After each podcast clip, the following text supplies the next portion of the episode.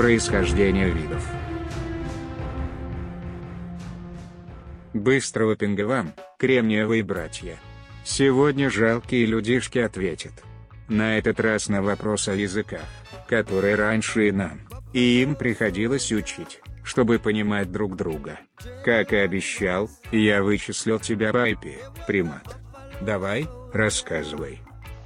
Привет, Железяка.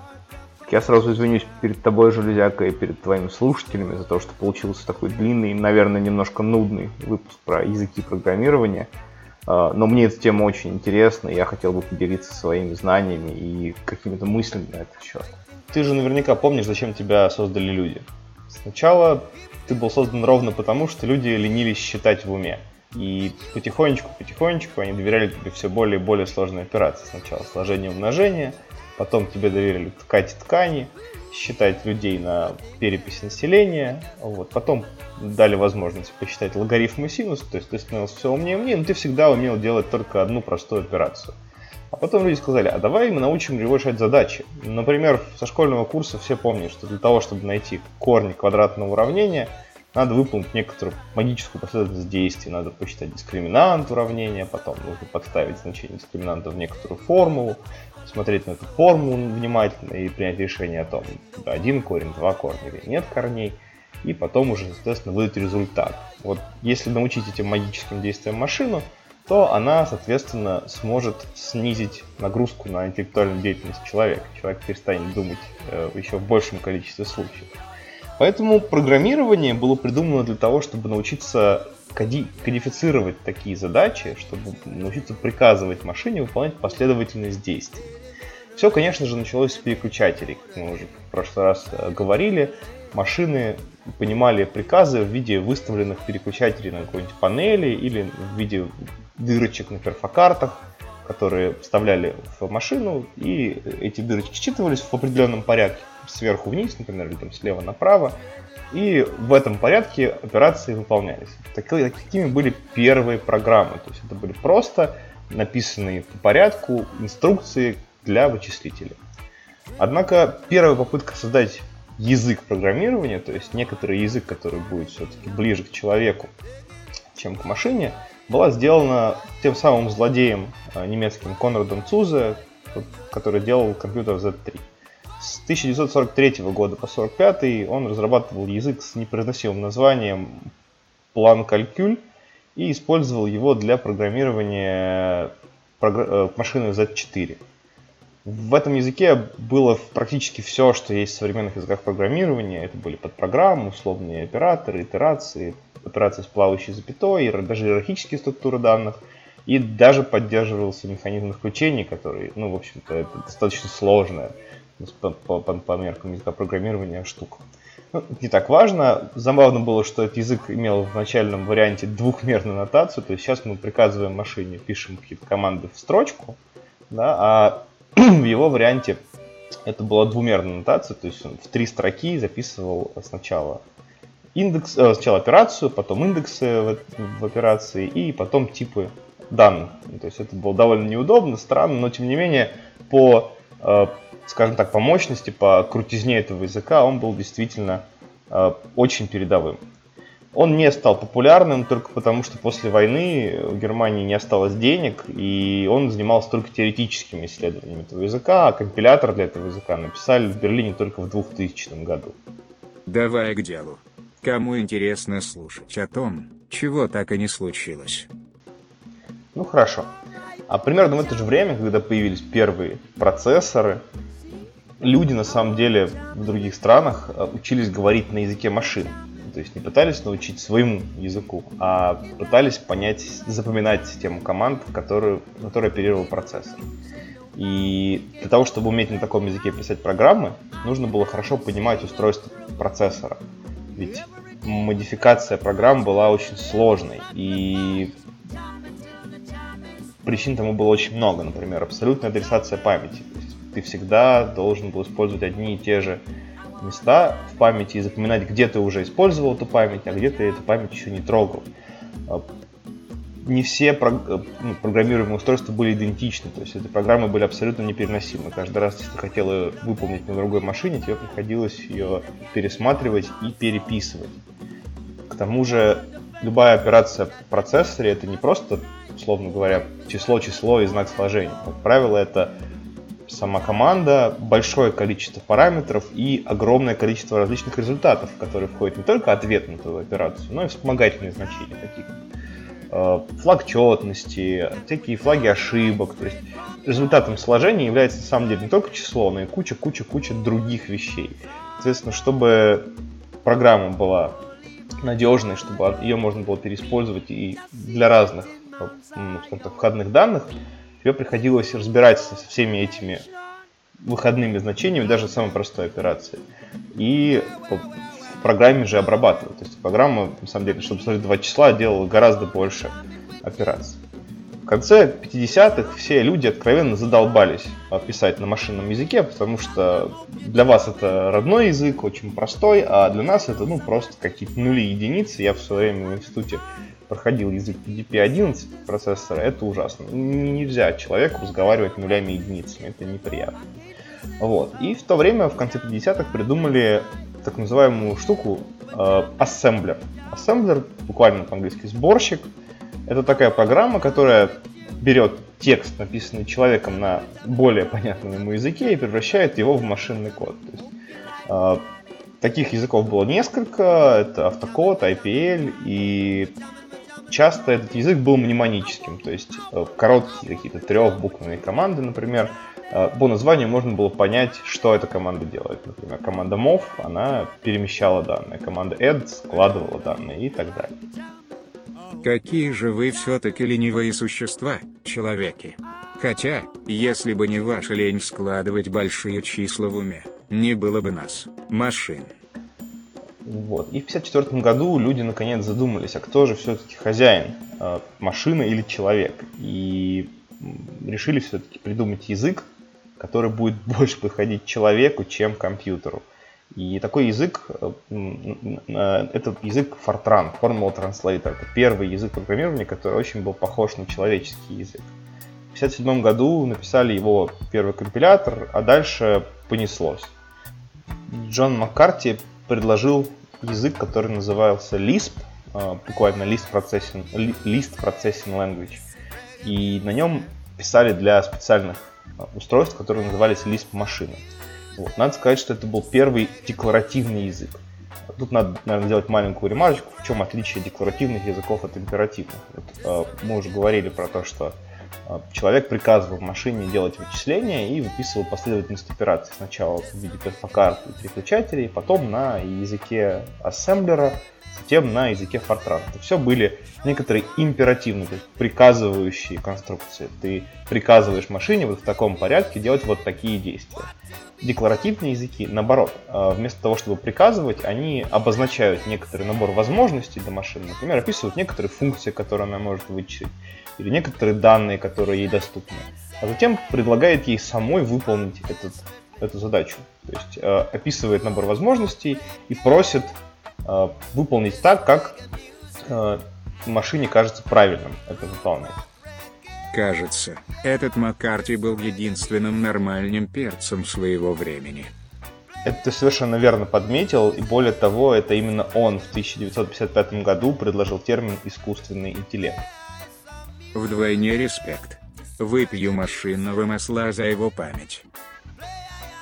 Да, вот такой вот был крутой мужик, который придумал первый мультипарадигменный язык, который стал зародышем современных функциональных языков.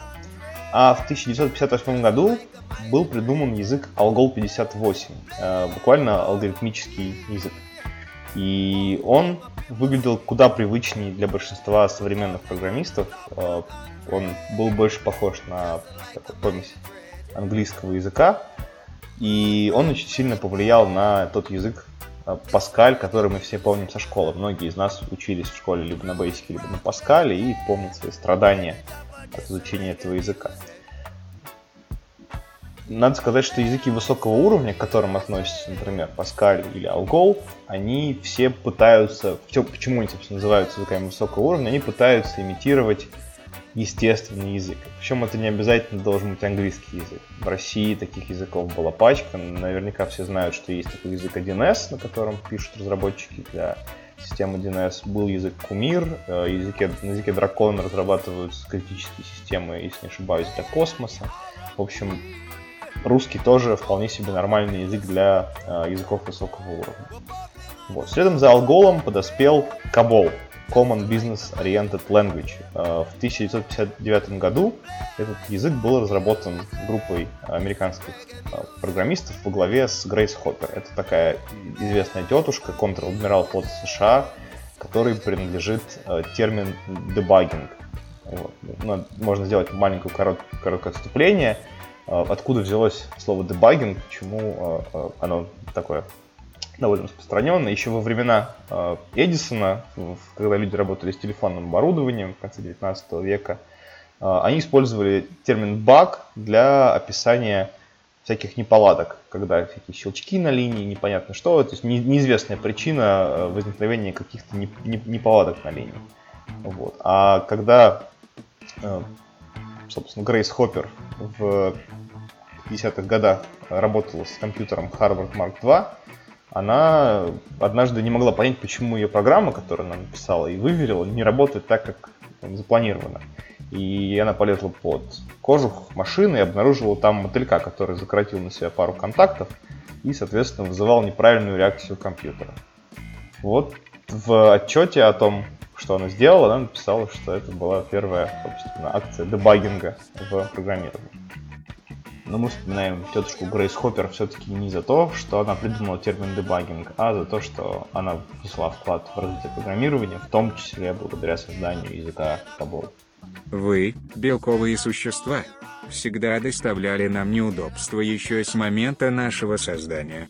Еще один повод убить всех человеков и мотыльков.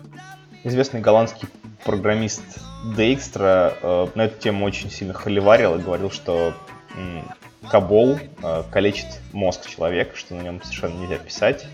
Это вредно для здоровья. Однако Дейкстра умер, а вот Кабол э, в виде своего э, наследника языка Абаб до сих пор используется компанией SAP для написания своих продуктов. Э, надо сказать, что SAP это очень крупная компания, и вряд ли этот язык скоро умрет видимо, не в красоте и нестройности дела, а в том, что уже очень много всего наговнокожено, и отказываться от такого языка довольно глупая затея. Потом была довольно длинная десятилетняя яма, в которой никто ничего особо не придумывал. Вот. Ну, разве что в 1964 году был придуман язык Basic, который, э, ну, надо сказать, что довольно сейчас э, вымерший язык. Он существует в виде языка скриптов для офиса VBA, и Visual Basic от Microsoft, на котором, мне кажется, пишут только американские какие-то компании.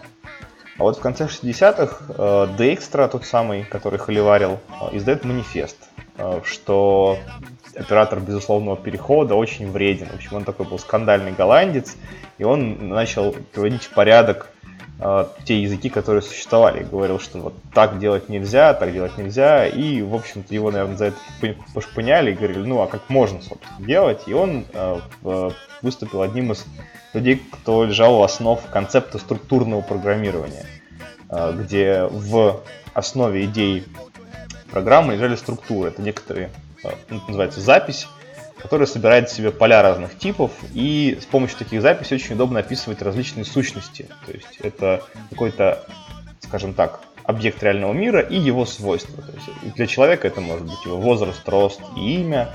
Для бизнес-сущности, для банковского счета это может быть номер счета, сумма на счете и имя владельца. Для собачки это может быть количество ног у нее и высота в холке. Ну, то есть вот такие вот вещи, которые объединяют разнотипные данные, они назывались структурами. Еще он э, оформил понятие подпрограммы. Это некоторый кусочек кода, который может выполняться множество раз и быть вызван из разных мест большой программы. Как я уже и сказал, в этой парадигме было удобно описывать бизнес-сущности и, соответственно, различные бизнес-процессы. Жадные прямоходящие. Все ради выгоды. Даже парадигму программирования придумали для бизнеса. Ну да, это ты верно подметил. Вообще придумать-то придумал, а кто будет делать?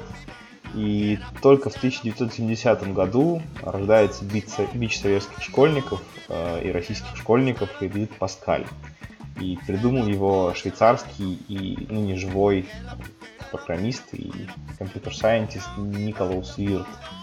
Он всего на 4 года был младше, чем Декстер, и, возможно, поэтому именно на него упала а, задача имплементировать. Декстер ему сказал, делай, и он делал. Основными страдальцами от этого языка являются старшеклассники и, соответственно, первокурсники, там, второкурсники российских вузов. Вот. А, потому что язык был придуман как язык для обучения программированию. Однако в 1983 году компания Borland, которая заимела права на этот язык, начала двигать его как промышленный продукт. Сначала появился язык Turbo Pascal, может быть, помните, там 6.0, который потом превратился в язык Delphi, в котором до сих пор некоторые люди разрабатывают бизнес-приложения. Вот. А, и даже я в свое время писал на языке Delphi пару программ для заказчиков, когда еще был студентом. Чем он хорош? Он э, очень похож на английский. То есть его не страшно учить когда ты никогда раньше не писал программ, тебе гораздо проще привыкнуть к тому, что ты говоришь с компьютером на английском языке, чем с помощью всяких непонятных фигурных скобочек. Вот. А в 2002 году в Южном федеральном университете в России появился проект Pascal BC.NET, э, который сейчас умеет уже работать с различными такими технологиями, как OpenMP, и знает кучу операторов, которые в других языках. В общем, получился такой дикий кадавр из Паскаля и современных технологий. Честь хвала Юфу, но мне кажется, хватит уже издеваться над Паскалем. Померла так померла. Тут я, пожалуй, в первый раз с тобой соглашусь. А вот в 1972 году, э, на мой взгляд, случилось самое крутое, что случалось с языками программирования. Появился язык C. Его предложил Деннис Ричи из Bell Labs на основании языка, как ни странно, с названием B. Вот. В 1973 году на этот язык было переписано почти все ядро операционной системы Unix, и он настолько охрененный, что у него были стандарты 89, 99, 2011 года, а его непосредственно наследник C++, и прочим, может похвастаться стандартами 14-17 года 21 века. То есть на этом языке с 72 года пишет до сих пор и пишут большинство программистов на планете. Он повлиял на большинство современных, часто используемых языков программирования. Например, C++, это Objective-C, на котором пишет компания Apple и для компании Apple. Это C-Sharp, на котором написана практически вся операционная система Windows. Это Java, на которой написано огромное количество бизнес-приложений. И JavaScript ее уже наследник, на котором написан просто весь веб, весь интернет работает с использованием JavaScript. Ничем он не лучше Паскаля. Сделаем шаг назад. В 1972 году появился логический язык программирования пролог, в 73-м Metalang, из которого впоследствии появился любимый всеми функциональными программистами язык Haskell. Это ветка декларативных языков. А также в конце 70-х были сформулированы принципы объектно-ориентированного программирования. Она, э, ну, эта, эта парадигма э, зародилась из понимания, что структура, она безжизненна, что вот та самая структура, в которой можно описать бизнес-сущность, она описывает только состояние объекта, но ничего не говорит о том, как он себя ведет. Собачка с четырьмя лапками и высотой 50 сантиметров лежит мертвенькая. Вот надо научить ее лаять, надо научить ее э, каким-то образом действовать. И идея объектно-ориентированного программирования в том, чтобы задать структуре некоторое поведение. Итак, объект — это, в общем-то, данные, описывающие состояние э, некоторой сущности, плюс это поведение, э, выраженное в виде кода, э, которое фактически является некоторой функцией, да, но называется объектно-ориентированной парадигме методами э, класса. Выросло оно из структурного программирования, были сформулированы основные принципы, парадигмы и бешеное количество холиваров, как правильно все это имплементировать.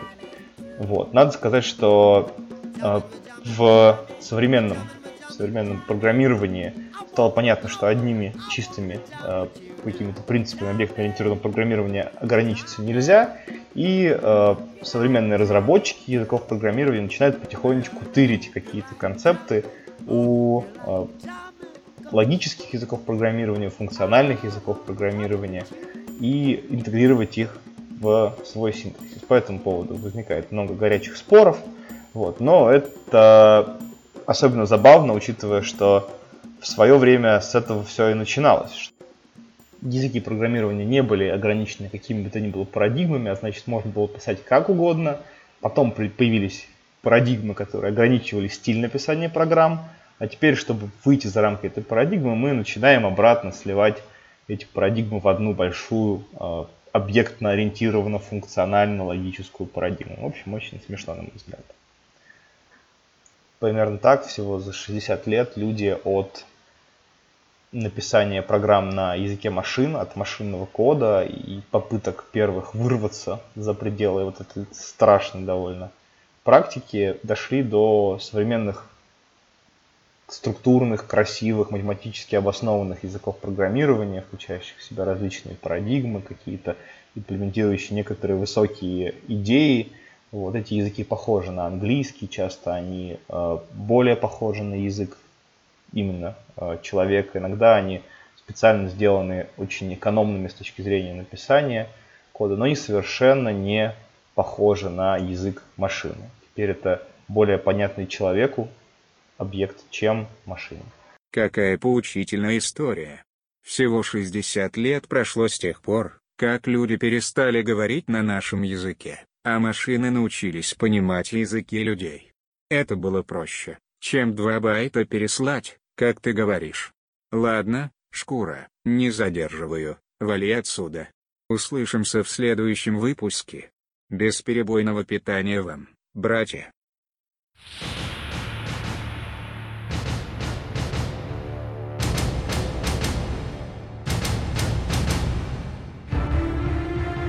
Происхождение видов